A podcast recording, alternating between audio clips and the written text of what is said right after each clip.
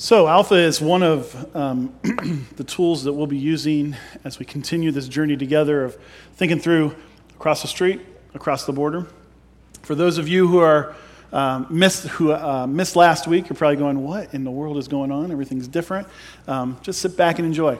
Uh, our whole point for this uh, next couple weeks is just to come together as a family, have a uh, kind of what Alpha does. Just have this conversation, this time together. Uh, think of it like having a conversation on your back porch or around a campfire. It's just time where we can dig in a little bit. Last week we heard from Norm, who started our conversation about Jesus heading out, uh, leaving all the cool, popular stuff, and going across the water for one dude. Of course, that one guy then became 10 cities. Um, but he modeled moving, being on journey, going across the street and across the border. So we're going to continue that this morning. We're going to continue to dig into what does it look like as a people who knows Jesus to go after a people who doesn't. And so, like usual, when I teach, um, I'm not a three point sermon dude. I don't I don't sit here and go, okay, what point's going to end up on the, the screen? It's funny as I was doing this, you're going to get points on the screen, and I just went through and highlighted, oh, this one looks good. This one looks good. I don't even know how many there are. John will have to count them as we go. But it's just a time to sit down and, and walk through Scripture, have a conversation about Scripture.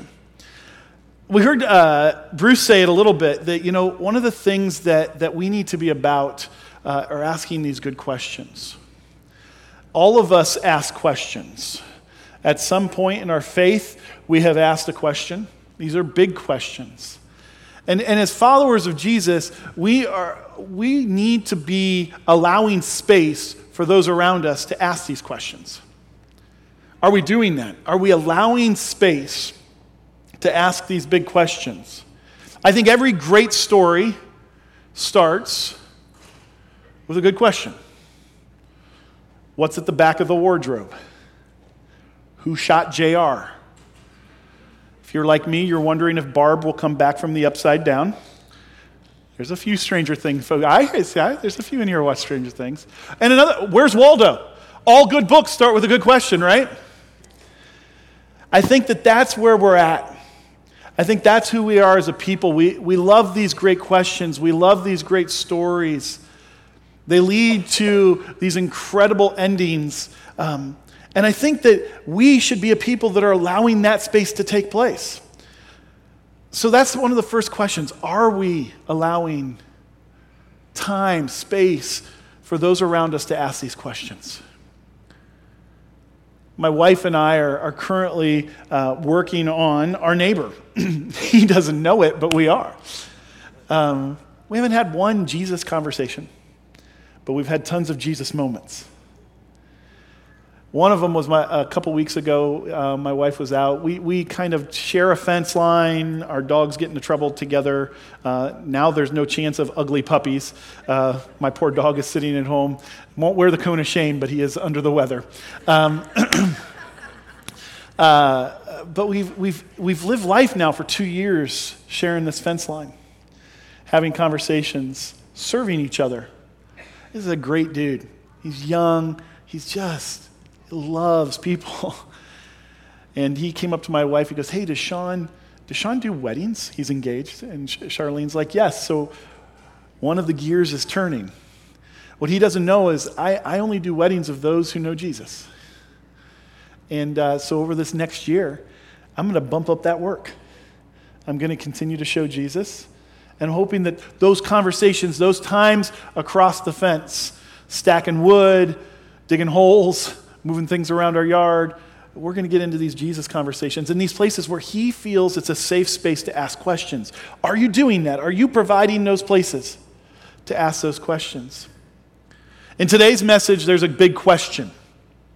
And we're going to use this question in illustration, but I think it's at the heart of a lot of questions we ask.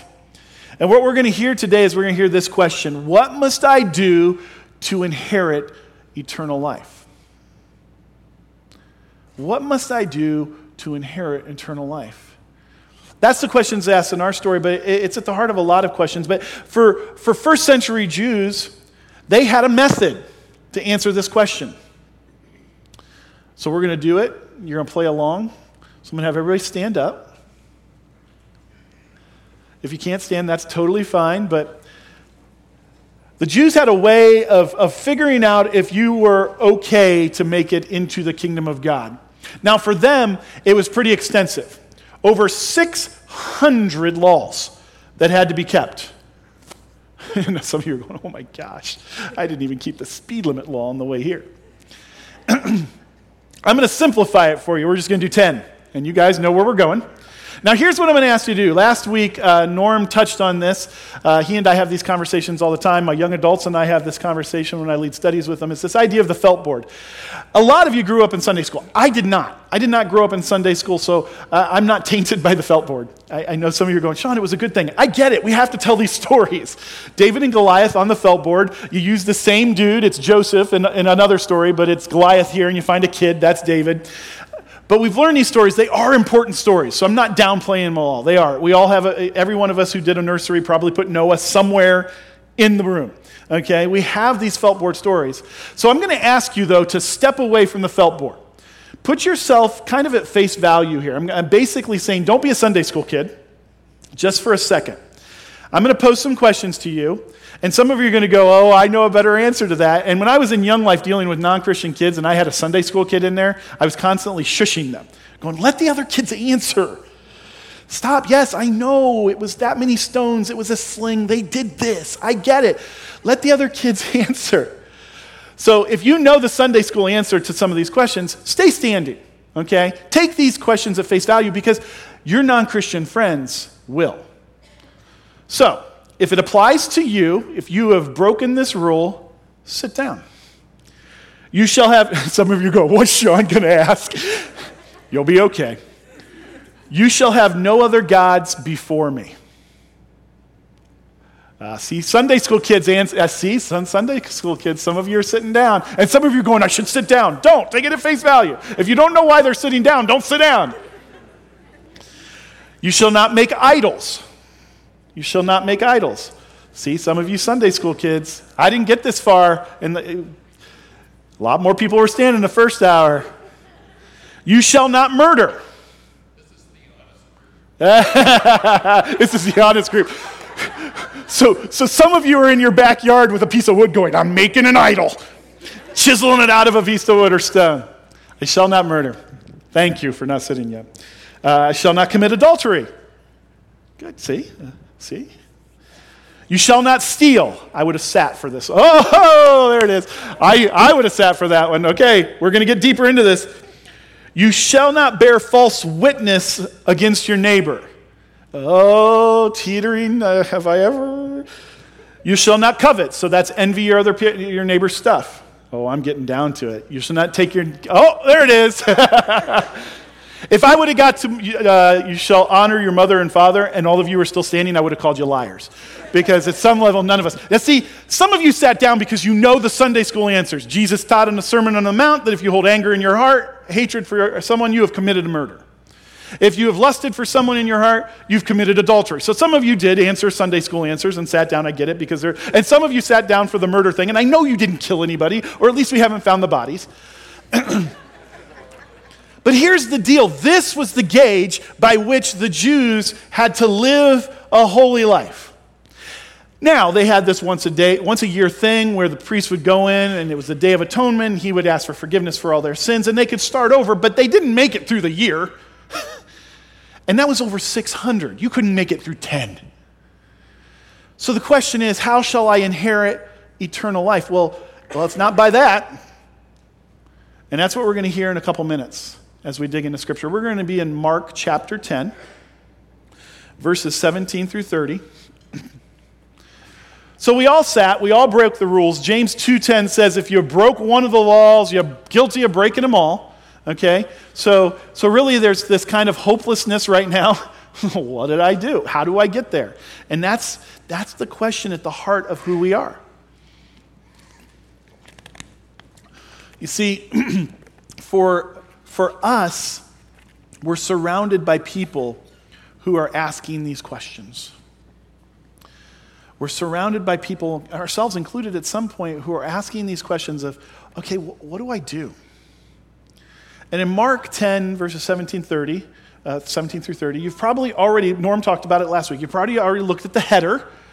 And, and depending on how your Bible says, it may say the, uh, the young man, it may say the wealthy young man, the rich young man. It may say, probably doesn't say ruler. And this is one of those scriptures that's in three of the Gospels, so it's pretty important.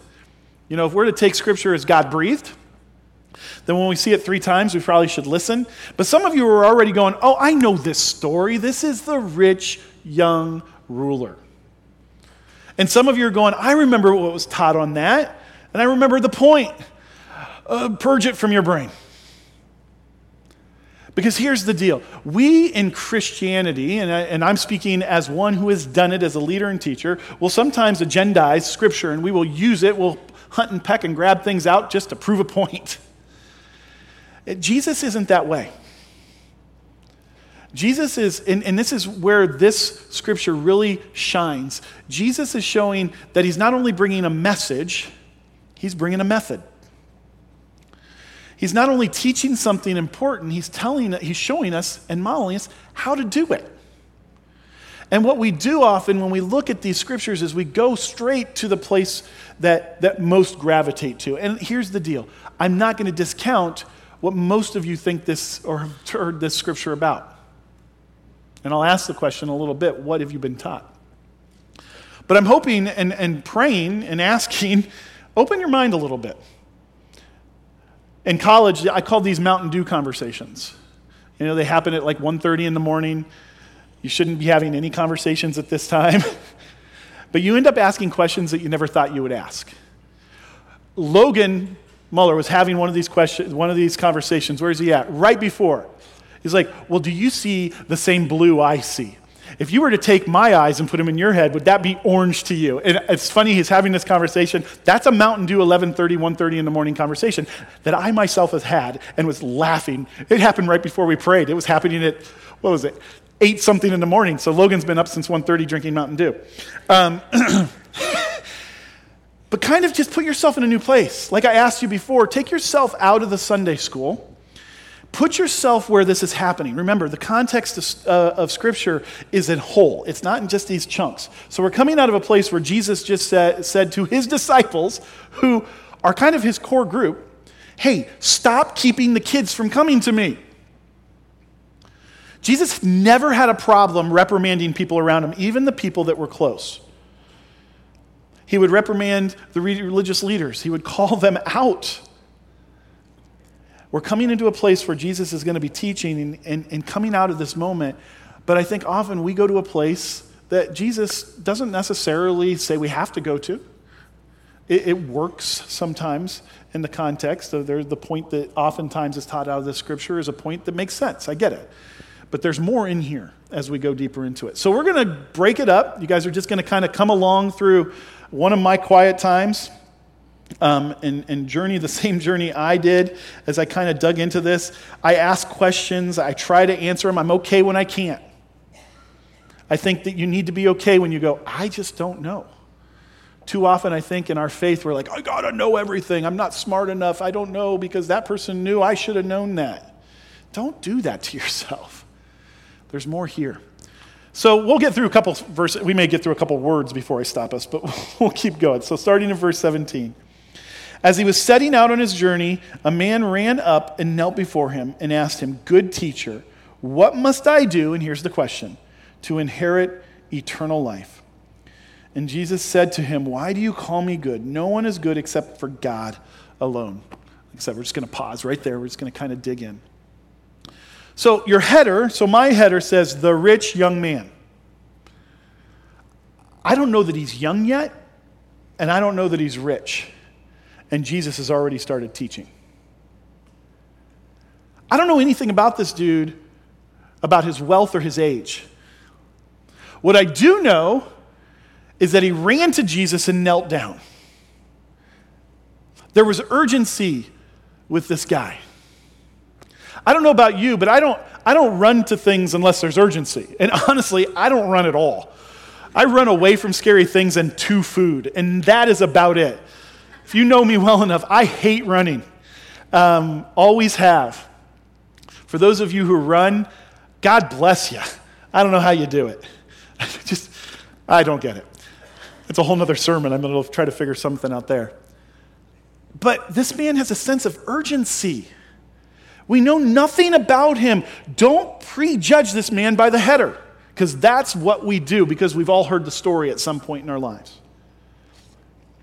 And when we've heard this story in the past, this is the interactive part. When we've heard this story in the past, what's usually the main teaching of this story? We're two verses in, and I bet some of you already know. Someone yell it out. Main teaching of this story. What's that? Sell everything he has. So it's about wealth. It's usually about money. When you've heard the scripture, oftentimes it's basically to say, money's bad. And, and here's the corruption that, that I will apologize for as a church leader it's been used to get people to empty their pockets for church, too. Shame on them. See, the rich young man, we've heard the story. The rich young ruler, we've heard the story. It's usually about money. We know nothing about money yet. And Jesus has already started teaching by saying, why do you call me good? God is only good, Him alone. Jesus is setting up the method right from verse, the second verse here. And some people have taken this and, and taken it even a first step further and said, well, well, is Jesus saying that he's not good? It, I, it, it is biblical gymnastics to get to that point. Jesus never once said, Don't call me good because I'm not good. He asked the question, Why do you call me good? For God is only good. And, and some have jumped to this place because, again, oftentimes there's a negative connotation with the rich young ruler that they automatically go, Well, he said it because he was flattering Jesus to hopefully get an appropriate answer from him to condone an action that he was doing. I don't see any of that here yet. What I see is a man who's urgent, has a great question, and believes that Jesus is the answer. You see, in that time, this man, well, the reason he's called a ruler is because in the other scriptures we see that. He could have been the ruler of the synagogue, he could have been the ruler of the court, but what we do see is that more than likely he's a good Jew. And rabbis forbid their people to call them good. Good was only ascribed to divinity, it was only ascribed to God, Yahweh. So this man either was unaware of that rule, which is doubtful, we'll see that here in a second, or he had some inkling that God was somehow sitting on this man in front of him, probably didn't have an understanding, or, and I will throw it out there, he is flattering Jesus. But we don't know that yet. And, and it's our nature as humans to go to the negative. It always is. We always oil the squeaky wheel. It's just how we are wired. But Jesus doesn't go there. He sets out this incredible illustration that understand that good is nothing that you can understand or even attain. It's only for God. And he's going to continue, continue to lead us through that. So, the question what shall I do to inherit eternal life. I don't know about you, but this question, really at the heart of this question, uh, are many of the questions of humanity. If you really dig deep, you know, it's a question of worth. Am I worth this? Am I worth eternal life? Uh, at least we know that much about this man that he believed that there was eternal life. That's another kind of clue of who he is. He knew that there had to be something, and, and that's kind of for us, there's a question of purpose. There has to be something I'm working towards, there has to be a reason. Why am I here? We've heard those questions. In the question, he's also, is what's, what's bigger than this? help me understand, is there something more than this life? We have friends, we probably were there, we're like, gosh, this, if this is it, holy cow. He's asking some deep questions just in one question. He's asking it. He's saying, hey, what's next? What do I do? Where do I go from here? And then Jesus continues in 19. You know the commandments. That's why I had you guys walk through them earlier. Do not murder. Do not commit adultery. Do, do not steal, do not bear false witness, do not defraud, honor your mother and father. And it goes on, and he said to him, Teacher, all of these I have kept from my youth. And Jesus, looking at him, loved him and said to him, You lack one thing. Sell all that you have and give to the poor, and you will have treasure in heaven, and come follow me. Disheartened by the saying, he went away sorrowful, for he had great possessions. Now, and this is where we start going, oh, gosh, it's because he's rich. Jesus is kind of smacking him a little bit, going, oh, it's because you're rich. And that's where, you know, I think that out of all the commentaries I own, 99.999% of them go there. That this is this because of what happens next. We haven't even got to that about the camel and the needle. whole Saturday Night Live skit was made on it. It's a well-known story. But that's not what happens here. Jesus, Jesus does something different. He shakes things up. Is this man lacking understanding? Yes, he wouldn't have asked the question. But Jesus' response is so different than what we see when someone is coming in a deceitful manner. You see, some who say that he came and said good to Jesus because he was flattering him, hopefully getting something to condone a bad behavior. Some would say that this man um, really was deceitful because the, the word defraud is in this, this particular gospel, it's not in the other two. But what we see in Jesus is we see a response that is shocking. Anytime Jesus sensed, and he's, remember, he's God with skin on, when he knew people were trying to trick or deceive someone, he called them out. He sensed their thoughts. He heard their conversations. He called them broods of vipers. When Jesus sees something wrong, he calls it out in almost every situation in Scripture. Yet here, his response was, he loved him. Now, spent three years in the South. I don't think that Jesus is a bless your heart sort of guy. If you're not aware that usually when bless your heart is used with you in the South, it's be, they're basically saying, oh, stupid person. I'm sorry. Okay? It's a secret, it's out. I got, I, got, I got reprimanded after the second service that in some places it doesn't mean that, you know, but oftentimes it does. I don't believe that Jesus is that type of person. That's not the Jesus I follow. I follow a Jesus that looks down and says he loved him, and he loved him like a sinner, like I am. Paul calls himself the chief of sinners. I, I want to, I'll put myself right there with him. Jesus looked at him and loved him. He didn't call him out and say, Hey, your, your agenda is becoming known to me. You shouldn't be doing this. He doesn't say any of that. He just looks at the guy and says, I love him. And then Jesus goes into this great picture of what this man, this particular man in this particular time needs to do. And this is where we find out he's wealthy. It's not until verse 22 that we find out that he had great possessions. This man had great possessions. Go get rid of them and come follow me. So the question that Jesus po- uh, question that is put out there by Jesus when he says this You lack one thing.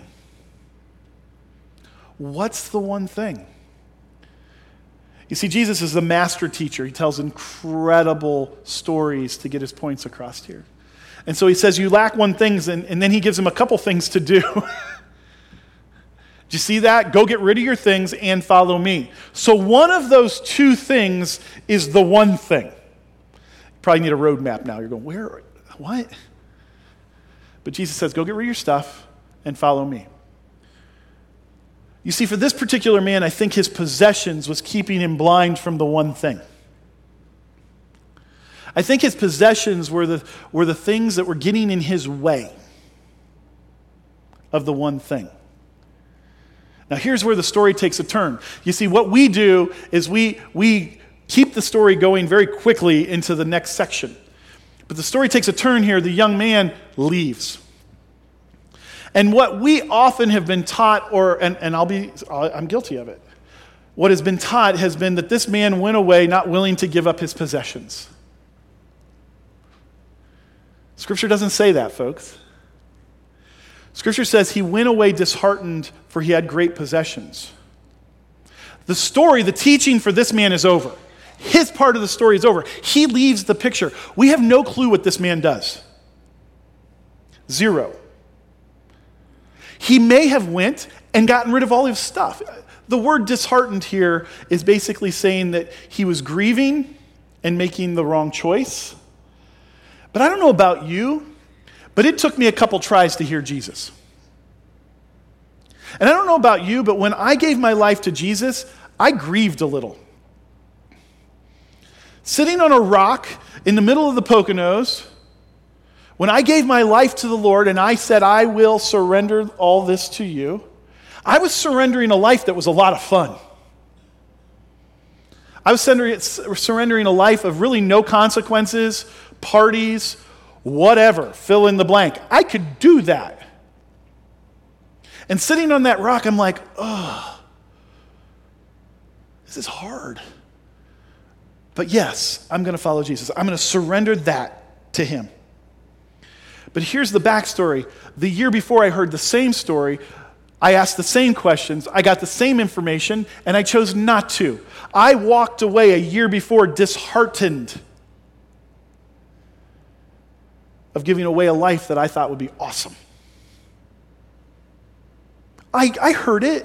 I'm like, oh, yeah, this Jesus thing, it does sound really good. But I walked away a year before and said, nope.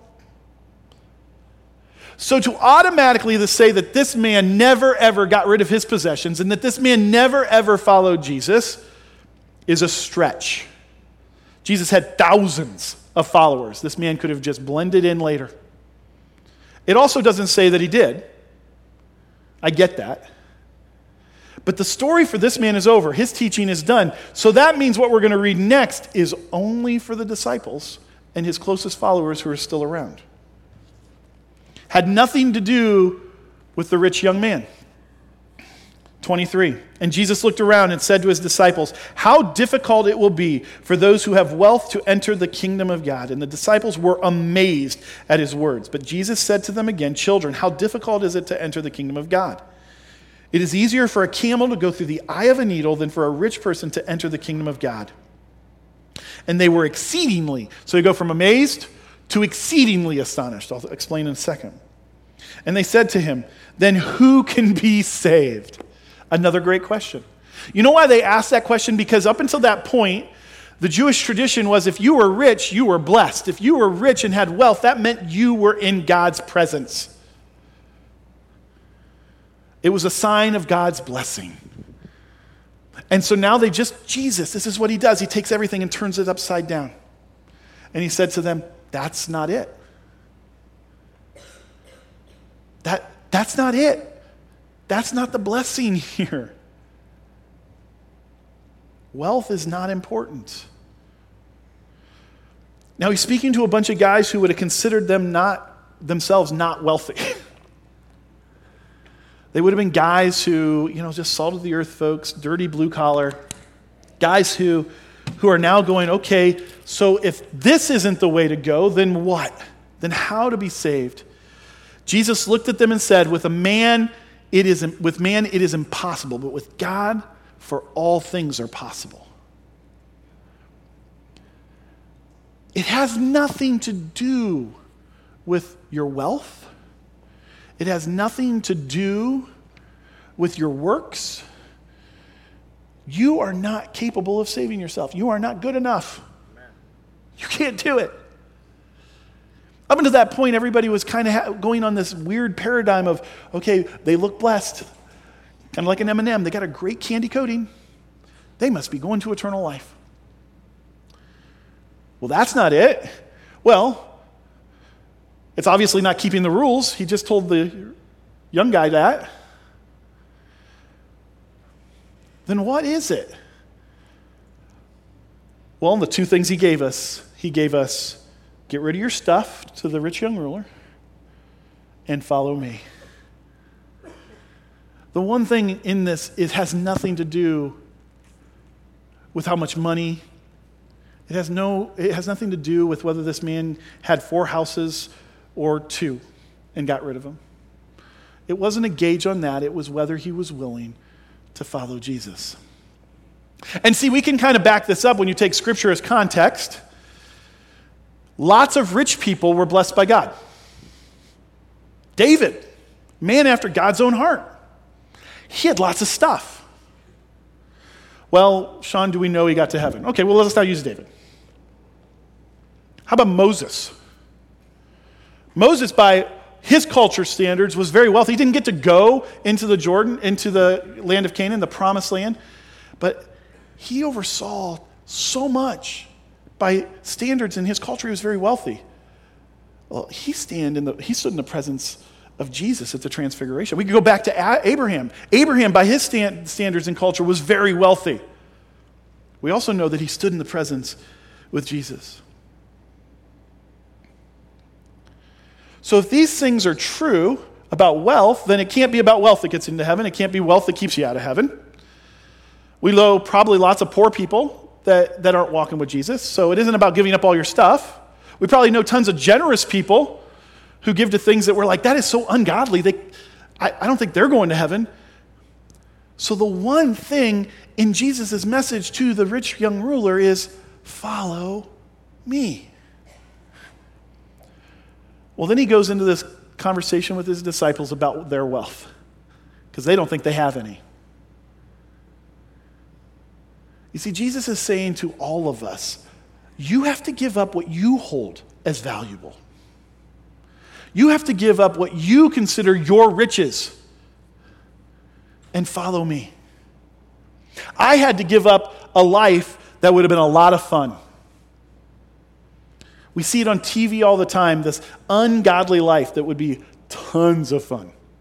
Going after money, going after relationships, partying. For some of you who have lived that life and it came crashing down, you're going, No, it isn't, Sean. And that's because it's painful to take through the eye of the needle. It's impossible to take what you, you personally hold valuable outside of God and get it through the eye of the needle. It's impossible for us to take the old life and somehow live the new life with it. God promises through Christ a brand new life, fresh, new. The old is gone. It doesn't go through the eye of the needle. This new one does. And to do it, you must follow me. So this message isn't just for those who don't know Jesus, it's for us too. Folks, we are constantly putting value on things we shouldn't be putting value on. Get rid of it. It's holding you back. It's holding you back.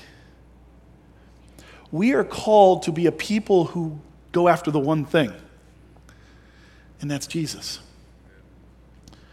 So, for the rich young ruler, it was his possessions. For us, it could be a multitude of things. It's not just about wealth equals blessing, it's about following Jesus. So, how does it finish? Peter began to say, See, we have left everything and followed you. Jesus said, Truly, I say to you, there is no one who has left house, that's wealth. No matter what your house is like, some people don't even have one who have left brother or sisters, those are relational riches. Mother and father, or children, or lands, for my sake and for the gospel, who will not receive a hundredfold. Now, even under persecution, and in the age to come, eternal life. But many who are first will be last, and last will be first. You see, folks, for us to be a people about other people, a people who are willing to go across the street and across the border we got to leave the baggage behind. And we've got to put ourselves in a place where we're asking the right questions to those around us, allowing them to have the space to ask questions too. We've got to be about surrendering all that we hold valuable, all that we hold valuable, and following Him. What are you still holding on to? Because here's the deal once you realize what you're still holding on to, it's going to become real easy real easy to make it a great example. Remember, there's method in here under Jesus' teaching. to be able to say to something, This is what I got rid of, as they're struggling with the same question. And you also have to put yourself in a place where you understand He will do the work of salvation because we can't. You don't save anybody. You see, the thing that holds us back from sharing our faith is this worry that we're going to screw it up. I don't know enough. I can't talk about that. It's scary. I know that's one for a lot of folks. Through him, all things are possible. Not just a few things, not just a short list, all things. When you're willing to surrender all that you have, realize that you cannot save anyone, you've got the freedom to just go and be on journey with Jesus. I was trying to figure out how to finish this. You know, the folks, uh, the team's going to come up. I'm going to finish in worship. But I was trying to figure out how do I finish this message? It, that is one of the hardest things to do. You can sit in classes, which I have done, to learn how to teach and preach, and oh, do it this way and do it that way. But sometimes I just want Scripture to be Scripture. Honestly, I am convinced that if Scott, Len, or any of us who teach come up here and just read Scripture and said, there you go, it would more than likely be better, more than likely, guaranteed it would be better than any commentary we can add. So I'm going to leave you with this. Scripture here says, What must I do to inherit eternal life? And Jesus says, One thing follow me. Let's pray. Father God, I give you this, this message, Lord. I pray that you. Um, would strike at our hearts, that, that we would we get around what we've always heard and, and we would hear what you're teaching. And here, your teaching wasn't just for some young guy who urgently wanted to get an answer to his question, but it was for us today. A reminder that the one thing in our life, the one thing that really holds meaning, the one thing that really holds value, the thing that goes above and beyond anything else we've ever possessed or will possess, is following you. What is it in our lives that still need to be surrendered? Lord, I pray that you would, that you would set that on our hearts today. Allow us to be a people who have surrendered all things, followed you, and now call others to follow you. Allow opportunities for those hard questions to be asked. Allow for opportunities for great stories to be written. Your stories. Father, we give you that today in your dear Son's name. Amen.